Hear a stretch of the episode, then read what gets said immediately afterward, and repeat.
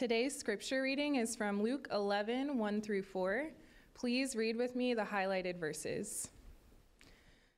Now, Jesus was praying in a certain place, and when he finished, one of his disciples said to him, Lord, teach us to pray, as John taught his disciples. And he said to them, When you pray, say, Father, hallowed be your name, your kingdom come. Give us each day our daily bread, and forgive us our sins, for we ourselves forgive everyone who is indebted to us and lead us not into temptation. This is the word of the Lord.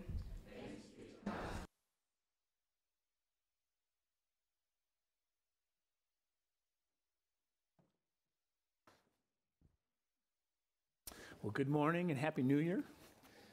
My name is Brad. I'm one of the pastors here at Grace as well, and I want to uh, give a special greeting to anyone who's joining us online this morning because they have a tree across their driveway or some other uh, unforeseen reason uh, why you had planned to be with us but can't. We know it's been a, a crazy time, and uh, some of us have been on crazy adventures uh, over the last weeks and, and getting back to SAC. And so, if uh, you're one of those, uh, my family was as well. I'm glad you're here.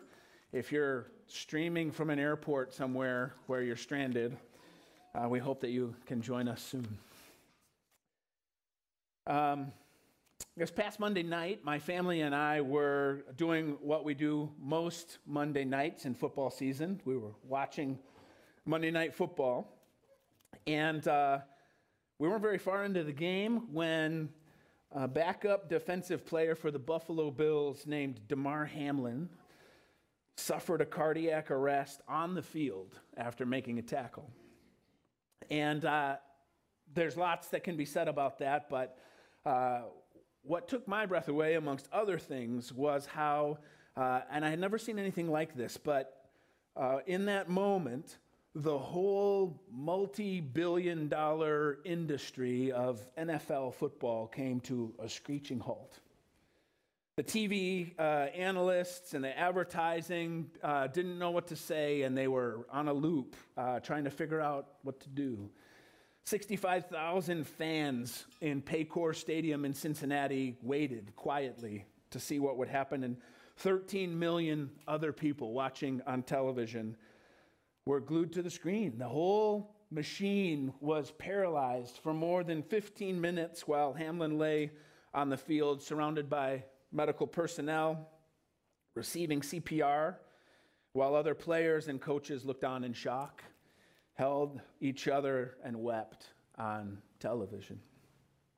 The TV commentators were speechless. They kept cutting to commercial and coming back without anything new uh, to say or any updates. And so uh, they would come on for a few moments and say little more than, all we can do right now is pray and then cut back to a commercial. And of course, they would come back and say again, we don't have any new update. All we can do right now is pray.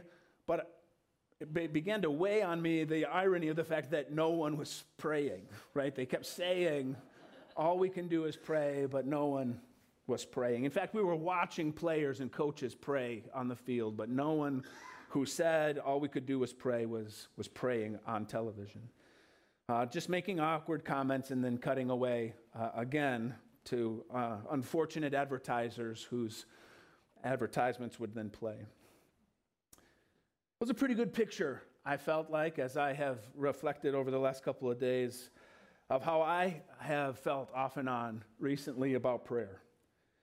Convinced that it's good and that it's necessary, convinced that God calls me to do it. In fact, that it's critical that I should have this as part of my spiritual life, and yet watching and listening as other people around me pray, and often feeling like for some reason um, there's a barrier preventing me from full participation, or that I find in my heart saying, Boy, I need to pray about that, and then not doing it.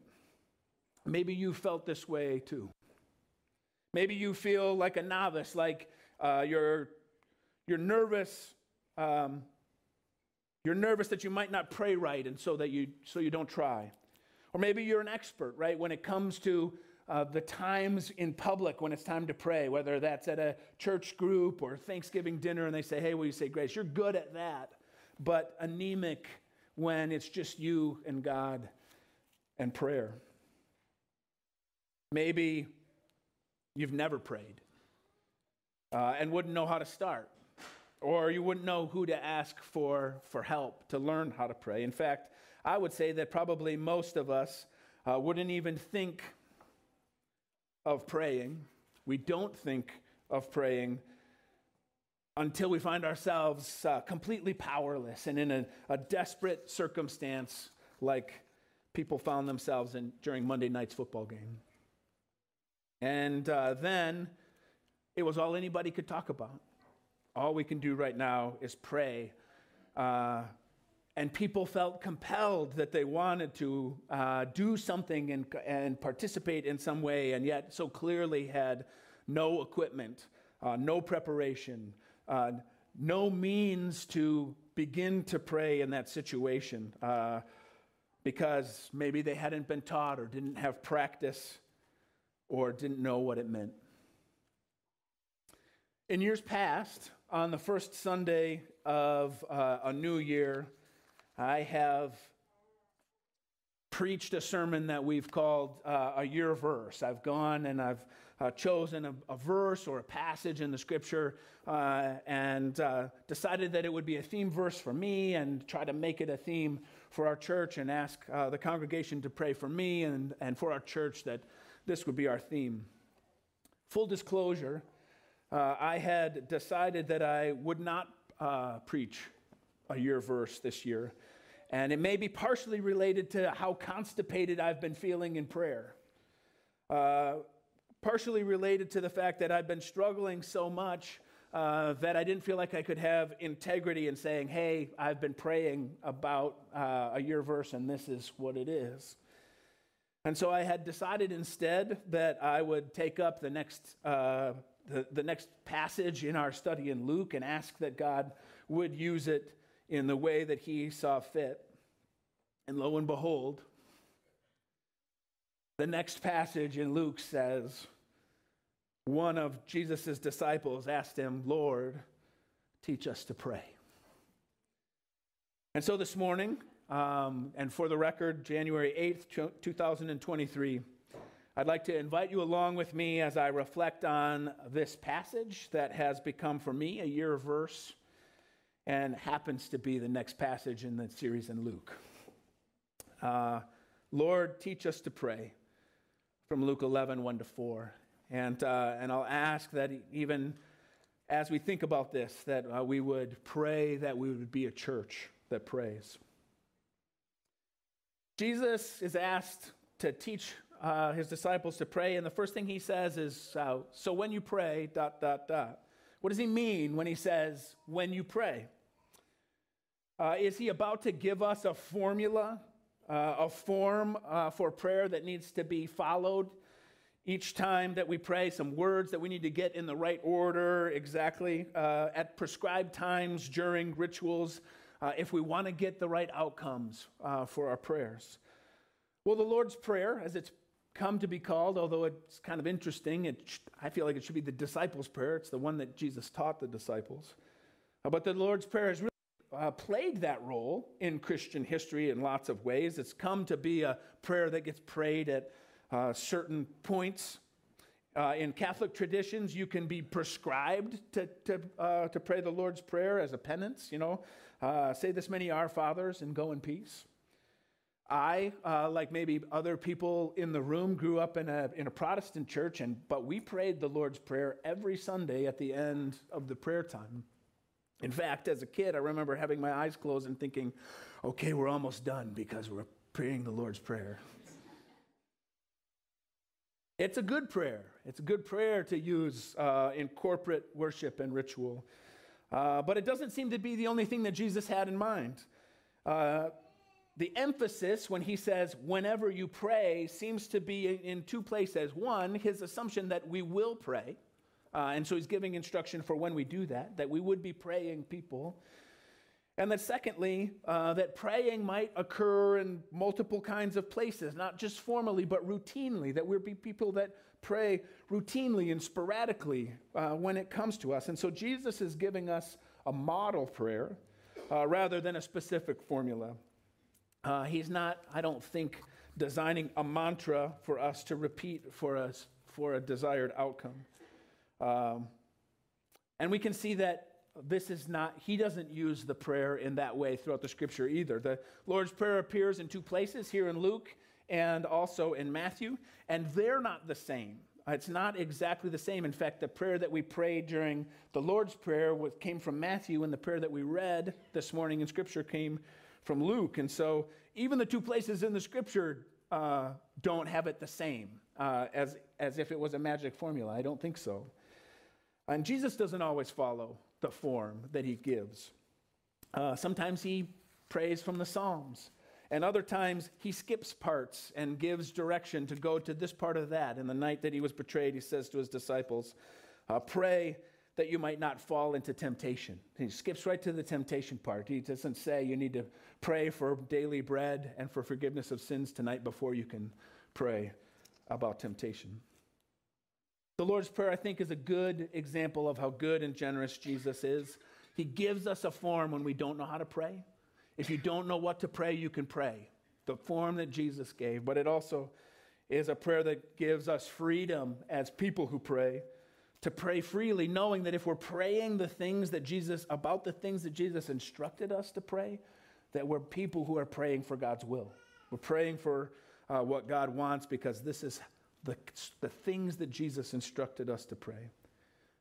So it's all of those things, not to mention the fact that it's beautiful and powerful, certainly worth memorizing and reciting together as a congregation at important points in our history and in our ritual. Luke's version of the prayer uh, that Jesus teaches that we read this morning is simple and succinct. It's actually sort of abrupt. It happens and then it stops and something else happens in the passage. Um, people do lots of, uh, people organize it in their minds in various ways this morning. I'm just going to think about it in two movements looking up and looking around. So, uh, the first part of the passage, Jesus invites his disciples, instructs his disciples to look up. He says, Pray like this Father, hallowed be your name, your kingdom come. The first thing Jesus teaches his disciples about prayer is that prayer starts with God.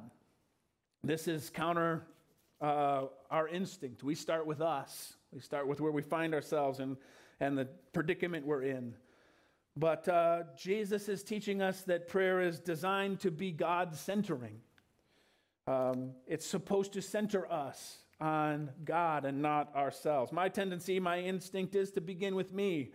Uh, but only by letting prayer reorient us to who God really is and where we fit into creation and into His design will we be able to pray in a way that actually fits with reality. Uh, when we start putting God at the center, then we start praying in a way that is consistent with the way the world really is. And we can start to pray knowing that as we pray for God's will to be done, that's what He wills. And so Jesus begins with God, and he says, Father. Don't miss that first word because nobody prayed like that before Jesus. Occasionally in the Old Testament, um, the scripture would refer to God as Father in some sort of colossal Father of Israel or Father of a new people sort of way, but nobody referred to God personally as Abba, as their Father before Jesus. Jesus always prayed this way. It's not an exception, it's the rule. Jesus always called God Father when he prayed. At least 60 different times in the Gospel of Luke, when Jesus prays, he calls God Father. Jesus was demonstrating how to live and to pray with, jo- with the joy and the freedom of knowing that you are a daughter, that you are a son of God, that you are beloved, beginning in a place of knowing that I was intended, I was planned. I'm going to be protected. I'm part of family. I am his spitting image. He wants to be with me. He's been pre- preparing to provide for you. He's been making plans as fathers tend to do. He wants to tell you the family secrets and give you everything that is His in an inheritance. Jesus says, Father. Just that first word, Father, breaks down so many of the excuses and the lies that I believe as I begin to approach God in prayer, like all, that, that God is far off, or that He is uninvolved, or that He is uh, disinterested, or that where I find myself doesn't matter, or that I'm not worthy, or that I'm not prepared enough to pray, or that I won't be polished enough. All of those things fall away in the one single first word Father. Jesus' God centered prayer begins by looking up, uh, calling God Father, and then he, and he asks God for two things. And what's so crazy is that you think about it, and as you study it, you realize that when we actually begin to center our prayer on God and not on ourselves, we end up uh, praying and asking for exactly what we need most and don't realize it. Jesus asks God, and he says, uh, he, he asks that God's name would be hallowed or made holy. God, make your name holy. He's not suggesting that God's name isn't holy unless we holy it, right? That God is depending on us somehow to make his name holy. God is God. He is set apart. He's separate from sin. He is perfect in his godness. Um, but we're asking for him to put himself on display. We want his godness, his holiness to be made known in our lives and in, uh, in our hearts. We're praying for God's reputation. And the first place that he needs to be made known is in my heart. I need, I need, uh, his, I need him to make his holiness known to me. And it means that I'm praying that God's name and His word would be honored on my lips, that uh, in my life, I'm praying that I'd operate in, a, in, the world in a way that would contribute to God's reputation. People would know His goodness. And then, of course, as I pray that uh, God's reputation would uh, rise in my heart, then that bleeds out into the circumstances and the situations that I find myself in. And uh, I begin to be praying for God's reputation where I go and, uh, and for others in others' lives for whom I'm praying. Uh, that above all, God's goodness and his holiness would be made known because this is our hope. Uh, we need to know that he's good, and people need to know that uh, prayer is not about a formula and it's not a power that I have. It's actually about a God who is a father who loves and cares. Dan Orlovsky. Honestly, a week ago, I wouldn't have been able to tell you who Dan Orlovsky is. Uh, but I did a little research after I heard that name this week. Dan Orlovsky was a backup quarterback in the NFL for more than a decade, never really got a starting gig. Um, he became a football analyst on ESPN after he got done playing football.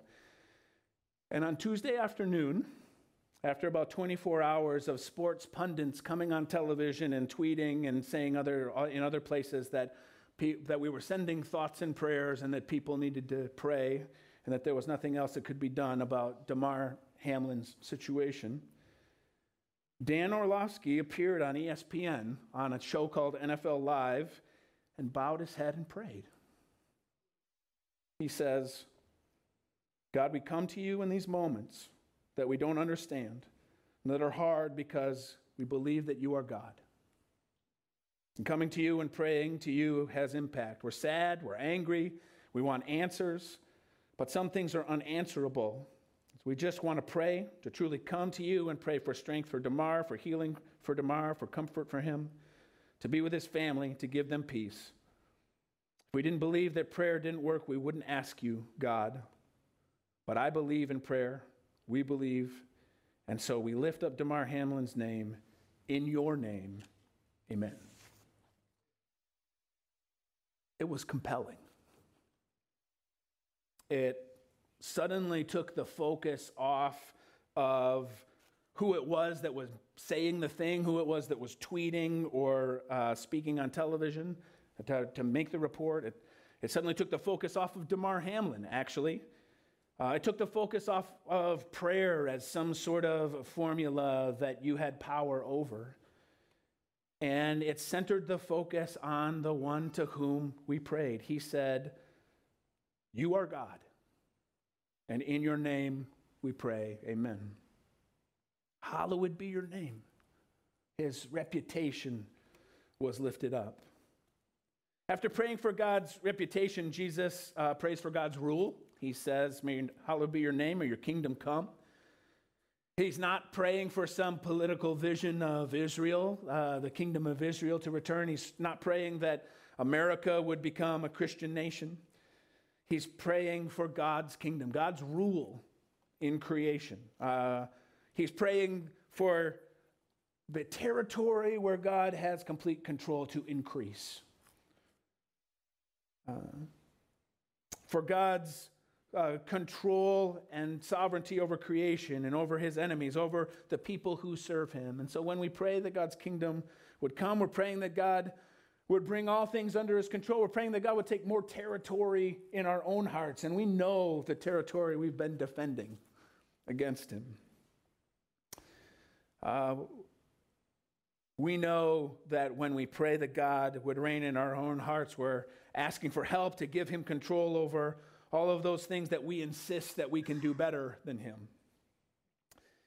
It's ultimately praying uh, for all of those realms in our lives, right? That God's control, his kingdom would grow in our family, in our homes, in our communities, that these would be places where God would have more authority and rule, which means that they become places where we submit to one another in love, where strangers are welcomed as neighbors, where uh, the poor and weak and the sick are protected and restored. Isn't it crazy what you start praying for when you say God's kingdom come?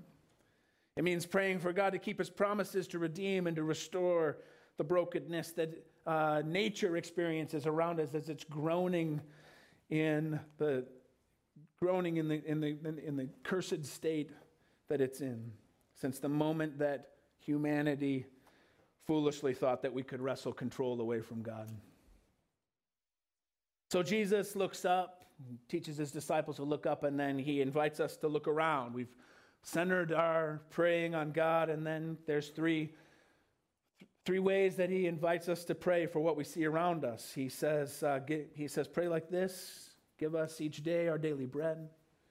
Forgive us our sins, for we ourselves forgive everyone who's indebted to us, and lead us not in temptation.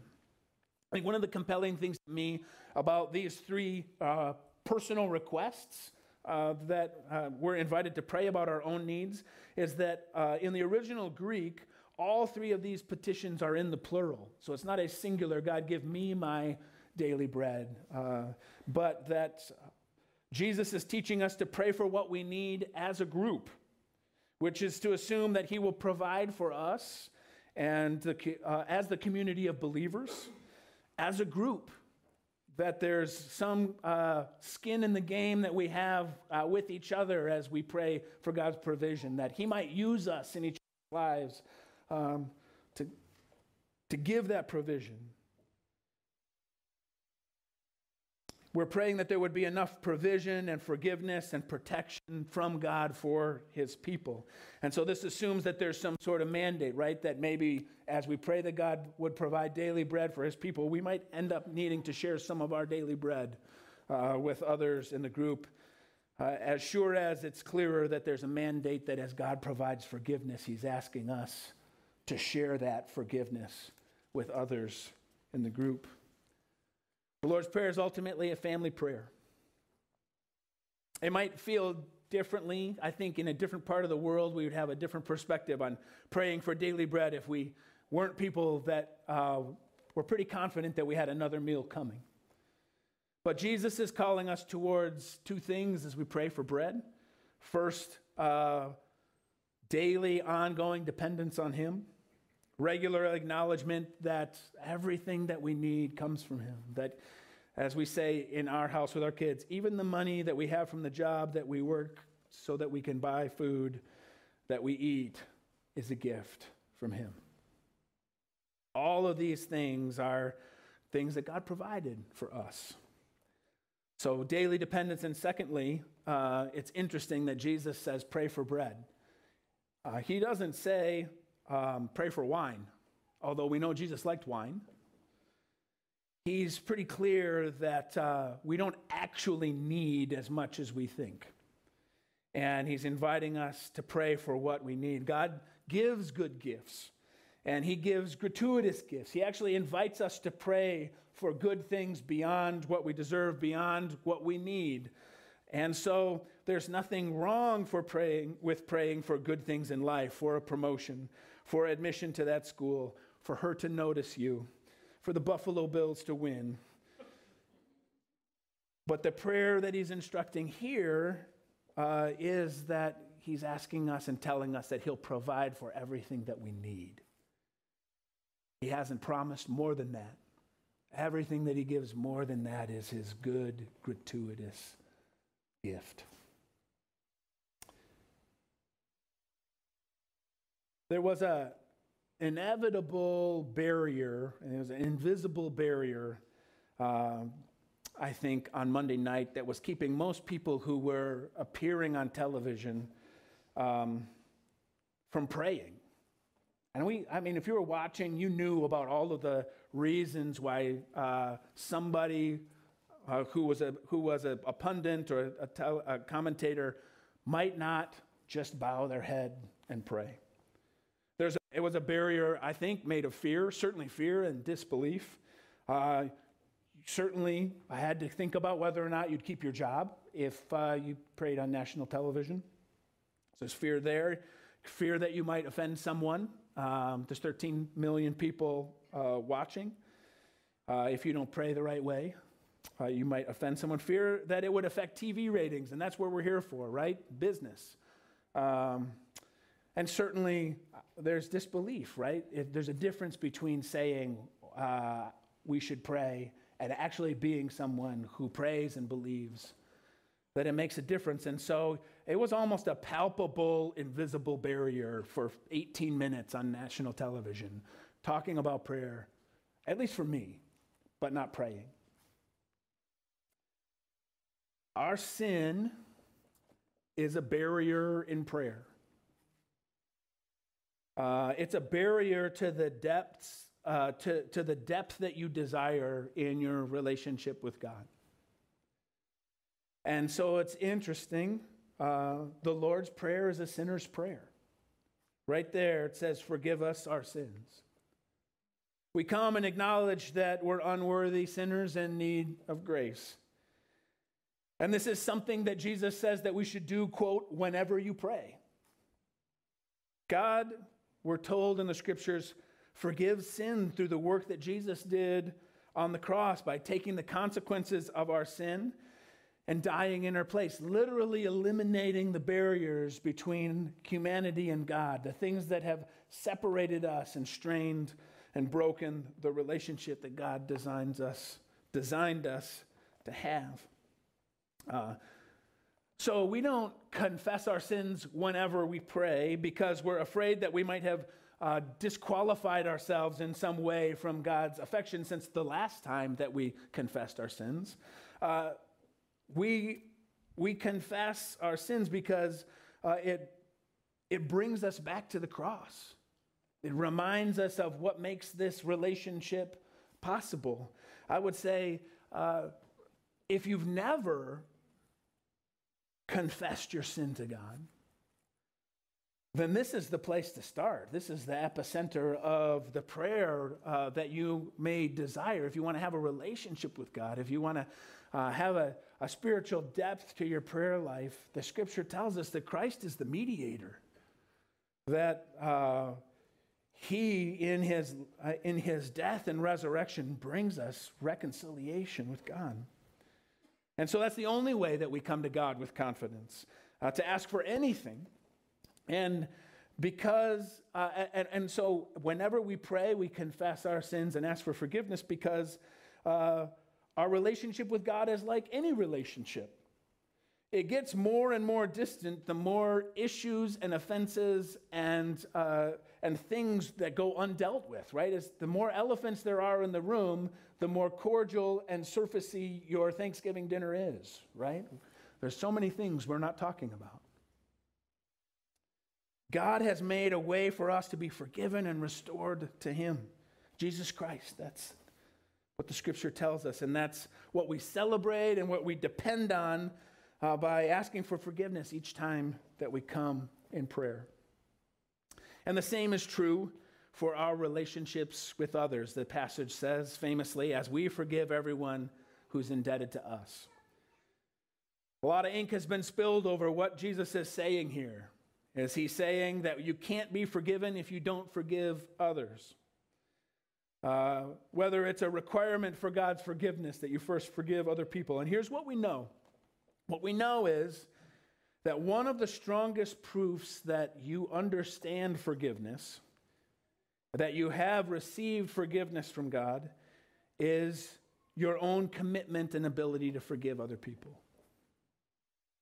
You can almost say that this is a prayer for assurance of salvation. If I'm, I'm asking God to assure me that I'm forgiven, and he is saying, You'll see the proof of your own forgiveness and your ability to forgive. God, prove to me that this impossible thing has been done, that even I have been reconciled to you through Christ. You saved me. And so I'm asking you to give me assurance of that salvation and prove to me that this impossible thing has been done by helping me to do this impossible thing in my own life, forgiving other people. For some of us, it will just even be beginning by praying just for a heart that could consider the possibility of forgiveness and asking God to start with that. We confess our sins and we pray for forgiveness because, frankly, we keep on sinning. We're sinners.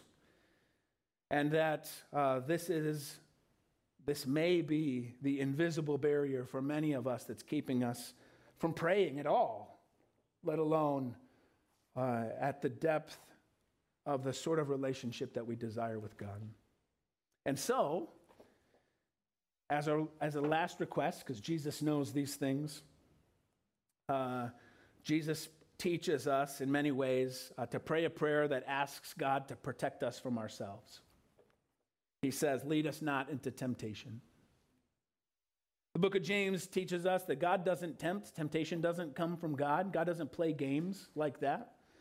Um, that temptation towards sin is always the allure of our own desire, our heart deceiving us and promising us that uh, we can have what we want now without hurting anyone or other hurting ourselves, promising, us that we can have control in our lives beyond what's our, our, our actual reach, promising us that we truly are worthy to uh, judge and condemn other people. Always our desires suggesting that following our own heart will bring us closer to the way things are supposed to be, and then realizing later that our temptation has led us to sin that has dumped us further and further from the heart of God and the design that He had for our life. Further and further from the God who loves us and made us for Himself. And so Jesus uh, instructs us to pray that God would lead us not into temptation. I promised that Luke, uh, that Luke's teaching on the Lord's Prayer was succinct and abrupt, and so so is the sermon. It's done. I'm going to pray. Lord Father, what an incredible gift to be called a son or a daughter. Teach us to live and to pray in the freedom of knowing that you are a good father. Lord, we want your reputation to, uh, to grow in our own thoughts and in our hearts, that we would know that you are good and holy. We pray that uh, knowing us and our families would be for those who come in contact with us, knowing that God is good and that uh, you are worthy to be trusted. Lord, we pray for your kingdom to come. Uh, we still grasp too much control in our lives and don't believe uh, that you are good and that uh, your way is right. But we pray that you would take more territory in our hearts, in our families, in the work that we do, in the communities where we live. Lord, thank you for your provision. Uh, that we're here means, uh, in one way or another, um, we were able to get up this morning. We had power or not, but we were able to uh, be clean enough and fed enough and dressed enough to come. You've provided so well for us. Thank you for your provision. Forgive us, Lord. We don't deserve to be here. And you've been so good to bring us to this place. Forgive us, Lord, because we don't forgive each other. We've come with, uh, with grudges and burdens and uh, unspoken of things. And we pray, Lord, that you'd begin to uh, thaw the ice in our hearts and make us people who forgive because we've been forgiven. Lord, protect us from ourselves. Uh, even uh, as we go from this place, Lord, remind us of how good you are and how much uh, better uh, your ways and your word and your, uh, your people, uh, fellowship with your people is than all of the things that would um, draw us away and into ourselves. Lord, now meet us at this table as we gather to celebrate that uh, you, Jesus, died and rose again to reconcile us. Uh, as the book of Hebrews says, that uh, we could approach your throne of grace with confidence in prayer because of the work of Christ. In his name we pray.